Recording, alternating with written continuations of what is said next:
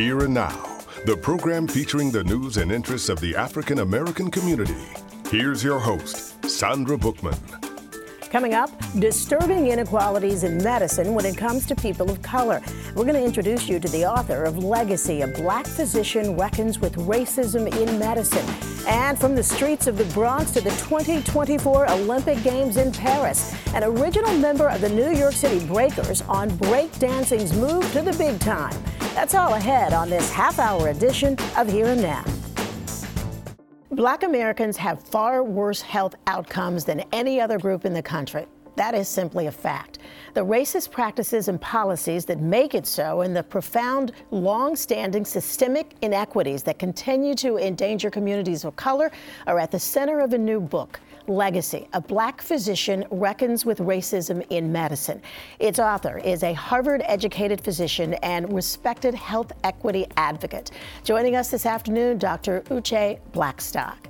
What a pleasure it is to meet you. Thank you so much for having me. This everything about your book is great and everything about your book is disturbing.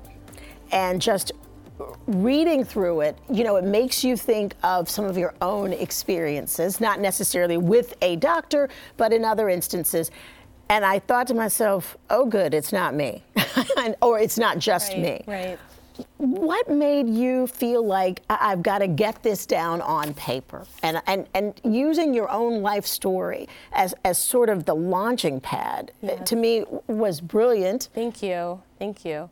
Well, I wanted to use my, my personal story, my mother's story, she was the original Dr. Blackstock, as a way to help readers connect the dots to why in 2024 we still see these horrific outcomes in terms of black health. Why, why, and why and why it is so important to you. Exactly. Exactly that, you know, I was so fortunate to be able to see my mother work in service to her community. She grew up in central Brooklyn, um, you know, in poverty, born to a single mom, and she really had tremendous challenges in her life, but ended up at Brooklyn College, being the first person in her family to graduate from college, and then Harvard Medical School. Um, and after Harvard Medical School, she could have gone anywhere. But she came back to Brooklyn and she practiced taking care of her family and neighbors, working with other black, local black physicians to do community health fairs and work in service to her community. So that's what I learned from. Mm-hmm. And that's what inspired my twin sister, Oni, and I to become physicians. And that's what, you know, you know she died prematurely at the age of 47 uh, due to leukemia. But a lot of the health equity advocacy work I do now is really to continue her legacy. Mm-hmm what, uh, there's uh, reading through the book. There was something a line you wrote, essentially saying, I, I cannot believe that you read a letter. I think from your mother that was years ago, decades ago, yes. that was essentially describing the same frustrations that you found yourself ex- experiencing. Talk to me about that. And did that help, you know, influence you into to writing this book and doing the work that you do now? Right, yes. So my mother was making these same observations, more so on a community level in Brooklyn, about, you know, why are we seeing these these health inequities that we still see today? and they're even worse today. So, even despite advances in innovation, technology, and research, a lot of the health outcomes with respect to black people is actually worse today. Yeah. And so you have to ask why, right? And it's because systemic racism is so deeply embedded in our healthcare system and, and our other other systems um, within our country that that actually that impacts how long we live. And one of the difficulties um, is that it's difficult to get people to acknowledge that it exists or to change their habits and even just in my reading your book yes even when they have made the change they really haven't made the change. It's more for show than rather right. actually making the change. Right, more more performative. Mm-hmm. Um, and you know, in the last chapter of the book, I have a call to action for different groups, like even white health professionals. I tell them, your patient, your black patients and patients of color are dying. Your black colleagues are exhausted from like the work that we have to do. We need your help. We need you to recognize your, your internal biases. We need you to do the, the education and work to learn about medical racism. Um, but we also need health, health systems and hospitals to keep track of these inequities and have standardized processes in place to, to intervene when they see maybe black patients aren't getting you know pain prescriptions um, in the same way that white patients are. Yeah, that was one thing about it. somebody, uh, a question that was asked of students, I think in 2016, right, about right. feeling pain, and they still, these are medical students yes. that still said, black people don't feel pain the same way other. How is that possible? Right. Well, you know what? A lot of these, the myths about us being biologically different from other people, it's based in slavery. I mean, you had white physicians who were revered in their profession essentially performing and, and, and developing discoveries on enslaved black people. Mm-hmm. So, so those same myths about black people not feeling pain, that gets perpetuated in our medical school curriculums. So that's why in 2016, those students could say the black patient in that case didn't have as much pain as a white patient, and, and, and gave them a recommended less pain medication for them. Which is just absurd to me. You're talking about really brilliant people. Oh, Yes, but, but saying that, yeah, right. But we also know that health professionals, yeah. they, you know, live like the average American, right? They absorb all the mm-hmm. cultural messaging of anti-blackness, just like anyone else. Yeah. Right. If, if you could talk to me, because I think when you say it, sometimes to people, they don't black people will generally believe it, right. just like a woman will believe that there's, you know, bias, uh, gender bias. But it's hard to get the man to right. believe it. Just if you can share with us some uh, particular instance uh, in practicing that you've seen patients uh, when you've thought, what? That you've seen them not getting the care that they deserved and were entitled to and and you believe that race was a part of right. the decision making process. Right. Well a, a, lot of it has to do you know this whole issue of pain this pain inequity you know i've had patients who have come in after repeat visits to the er for certain certain complaints that were turned home and ended up being misdiagnosed because they were told, oh, you're not in that much pain. Um, and, and an investigation into their source of pain was not done by the health professional. Mm-hmm. So, same thing with me. In medical school, I write about in, in Legacy mm-hmm. how I was misdiagnosed with a, you know, a, a, a delayed diagnosis of appendicitis it ruptured. I had to go to the ER three times. I, I, missed a month of medical school, and I was questioned about repeatedly about my sexual history. I was told that I wasn't in that much pain. And it was yes appendicitis. And I was a medical student, so you can mm-hmm. imagine if the average layperson going in, you know, they may not be able to advocate for myself because I, even as a medical student, I didn't feel like I could. Yeah. So the question is. I know you work every day in yes. trying to change that, trying to educate people, trying to give patients the care that they deserve and listen to them. But how do we change a system I hate to say it, but in a lot of respects, doesn't want to seem to want to change. I know, and, and, and, that's why I wrote this book, and to have these words in print, and to have that call to action to healthcare systems, hospitals, they need to hold themselves accountable. This is an obligation on their part. Medical schools, they have a moral obligation to train health professionals in the way to care for a diverse patient population. And I also call on policymakers because we know health is not just about healthcare. Mm-hmm. It's about where you live, uh, you know, access to healthy foods, what kind of employment you have. So I actually call on policymakers to think about health in all policies and to think about um, re- giving resources to our communities that we've been deprived of for so long hmm. because mm. of systemic racism. And your organization, advancing health equity. I mean, this is what you do. This is this is that's my, my third baby. I say I have, I have two sons, seven and nine years old. But advancing health equity is my third baby, and it was my my way of making a difference of working with health or healthcare organizations to create diverse, inclusive workplaces and to make sure we're providing equitable care to, to black patients and patients of color. Do you have a sense that that anybody's look, I, I, I, don't want to sound like Debbie Downer, but do you get the sense since you've been really focused on doing this work that anyone is listening?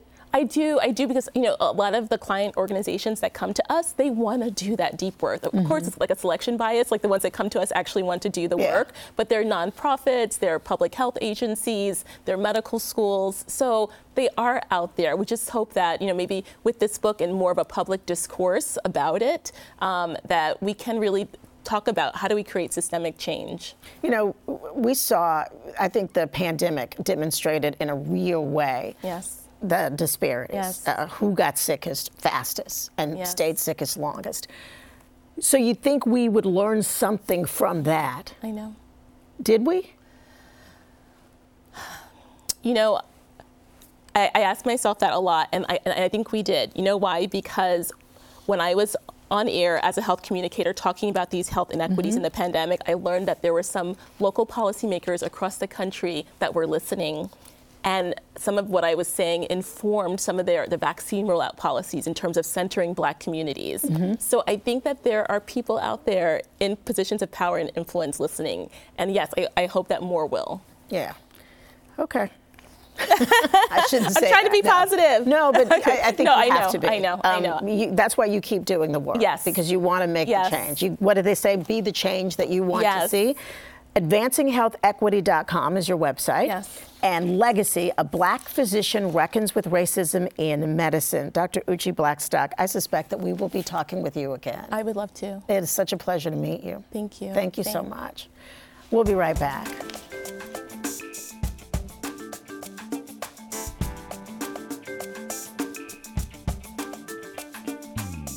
People who disappear without a trace. Where is she? The most notorious murder cases in New York. Pure evil. And the most devious killers. There's a Hannibal Lecter feel to him. For chilling true crime stories, follow the True Crime NYC podcast wherever you listen.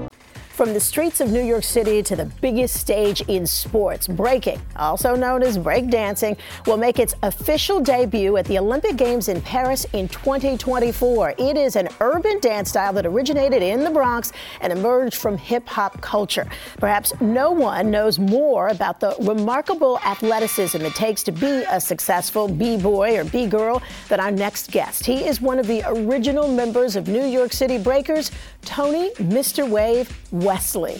What a pleasure it is to meet you. Likewise. And you Thanks look like me.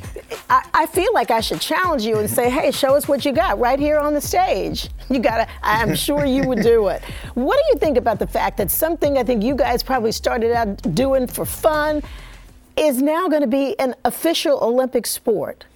I'm not mad at it, um, and the reason for that, from for that example, is because when we started to dance, and not just uh, floor moves, break dancing, but popping, locking, all that is tied up under there. Um, I we started 17, 18 years old, 16, 18 years old. We had no mentors. There was no one there to say that's a good move, that's dope, keep going. This will mean something someday. We were just doing it for, for fun, for freedom. You can almost say, just loving the music. It making it to the Olympics is a whole different platform, and the reason why I say that's because kids get to see teenagers on a higher platform.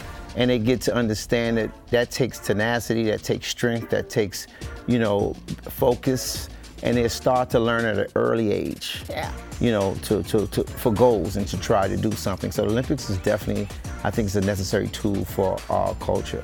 Yeah, hey, that is a big step up from from on the street corner to be an official Olympic sport. And you know, I guess it kind of coincides with the 50th anniversary of hip hop. And hip hop, I, I think it's the probably the most influential genre in the culture right now, whether you're talking music, fashion, or, or just about anything else these days. Um, let me ask you about that. Does it surprise you the the longevity of hip hop and, and breaking is all part of that culture and the the influence that it has had and that it has lasted 50 years and it's going to be 50 years and beyond? Yeah, I wouldn't say it surprises me. Um, the New York City Breakers, we knew that in '84 we did a show called "The Salute to the All Star Olympics," mm-hmm. and I danced on stage with Ben. We all danced on stage with Ben Vereen.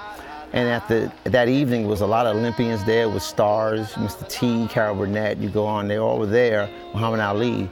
Um, we posed it to be a future Olympic sport, and we all signed a document, and they mm-hmm. gave us these In 1984. Yes, madam mm-hmm. Yeah, so the New York City Breakers kind of predicted that, um, which is super dope. Um, but you said something about uh, the sport itself and the dance itself. It was more than a dance when we were doing it it was more about the elements of hip hop. Hip hop is not a dance, it's not a DJ, it's the elements. It's all of us combined that made it so pure and so strong and last so long. I always say in, in the 80s, hip hop 80s is, is similar to Woodstock 70s. It'll never be repeated. Yeah. That day, that time, that moment will never be repeated. So, talk to us a little bit about, um, you know, being at the start uh, uh, of this. And you're right, it is more than a dance. I don't know. There's probably one in a hundred persons that could actually do all the moves, whether it's popping, locking, spinning, whatever it is that you're doing. Talk to me a little bit about what it was like to be at the forefront of that. You guys were just having fun, but you know what influ- what influenced you? Where did all that come from? I always say that, you know, when we started, it was a blessing. It came from God. Because we had no technology, we had no schools, no classes to teach any of this. How is it that all these kids in a destitute space, Yeah. the Bronx, are able to develop this and we could not get across town. We had no cars, we were kids. We didn't know what was happening across town and we were able to, uh, it's the love of music, one. So we all fell in love with music and that's basically because of our parents playing Sam Cooke and Otis Redding and all these, James Brown, you know, uh, I contributed some of it to Michael Jackson and that's what drove me towards the, the, the dance. He did the robot, and Dancing Machine came out, and it was just it was just electrifying. And it's '74, I think that was. But what drove us to it and made us want to the passion was because we had nothing else. Yeah. You know, it was a destitute area. There were no stores. There was no jobs. There were uh, we were left to survive by government. And so when this came along, and some people had the heart to take it from the projects, apartments, and bring them down to the parks and to the street, meaning the music and the huge speakers. It's a lot into the develop of our culture, and it, it, you have to give the DJs and those engineers, their engineers, Yeah. uh, with the wherewithal to plug into the lamps. You know, they let us play all night. There was no police interruption because there were no crimes. You know, crime actually went down. You, you guys were just having a good time. yes, ma'am. The, the, I, I still, I got to go back to that question. It's, it's, it's more than just having rhythm. It, it truly is a sport. These are moves that people, normal people on the dance floor can't make. You know, We could pretend to do it, but most of us probably can't. Um, was that that that just learned over time? I guess you taught each other. Somebody had a move that you loved, and then you replicated and added your own thing to it, or Actually, no. That would be called biting.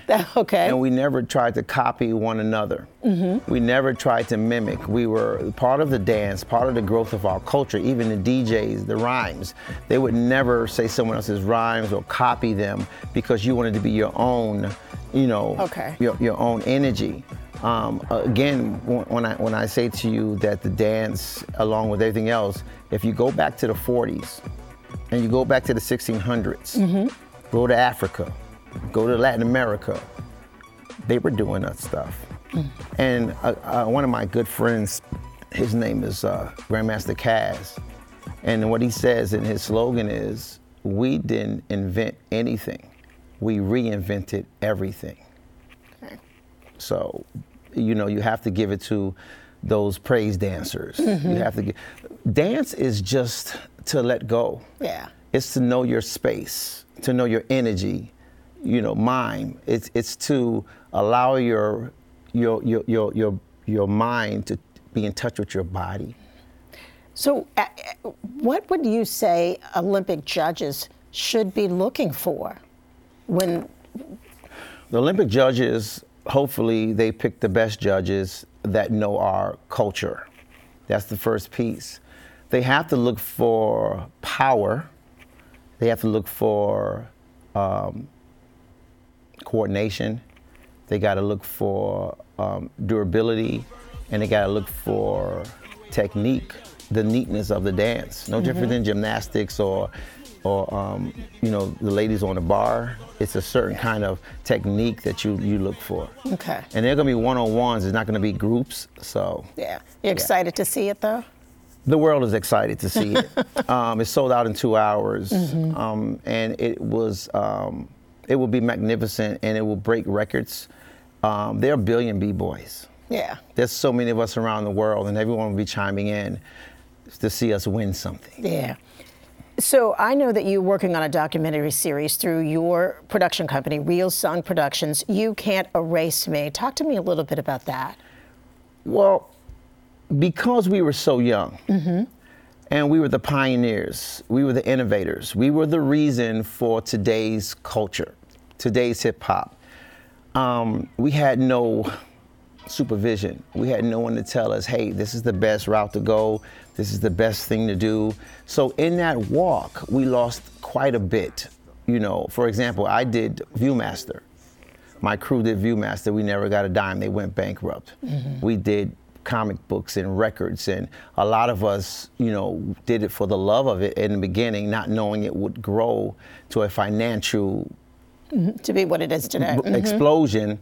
Um, we got left behind, a, a, lot of us, a lot of my peers. So You Can't Erase Me is bigger than me. Mm-hmm. It's bigger than us. It's, it's just this category, this for, for, for this period. A lot of these guys who kind of pushed through and made it happen and, and, and kind of blew it up, they didn't receive the funds, the money, and now they're getting older.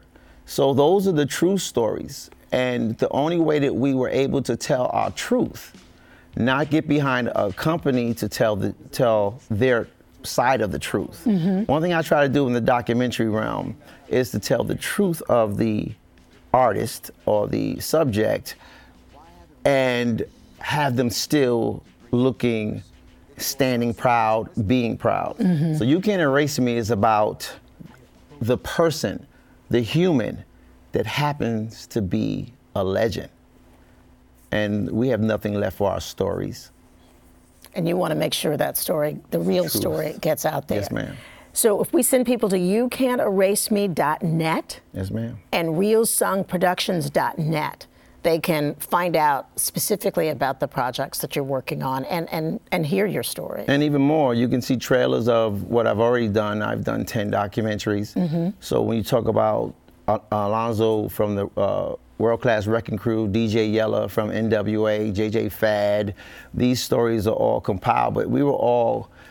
Another thing that people don't understand in our culture that we all knew each other. Mm-hmm. And we've segregated it to seem like Rakim is by himself and on that side of the town, KRS One is by himself when we all were kids in these neighborhoods and, and, and making this thing we call hip hop. Yep, so I can validate those stories. I was there too. Okay. Tony, Mr. Wave Wesley, thank you so much for sitting down with us today. You're very welcome. And I can't wait to talk to you, have a chance to talk to you in 2024. Yes, ma'am. When they're handing out that gold, silver, and bronze medal. I'm looking forward to it. Thank you so much. You're welcome. We'll be right back.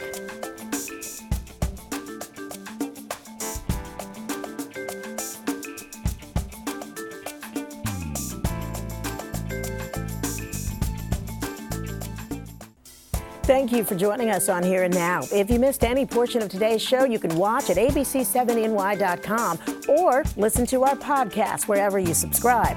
If you'd like to comment or share your story, email us at abc7ny or follow us on Facebook, Instagram, and X. I'm Sandra Bookman. Enjoy the rest of your day.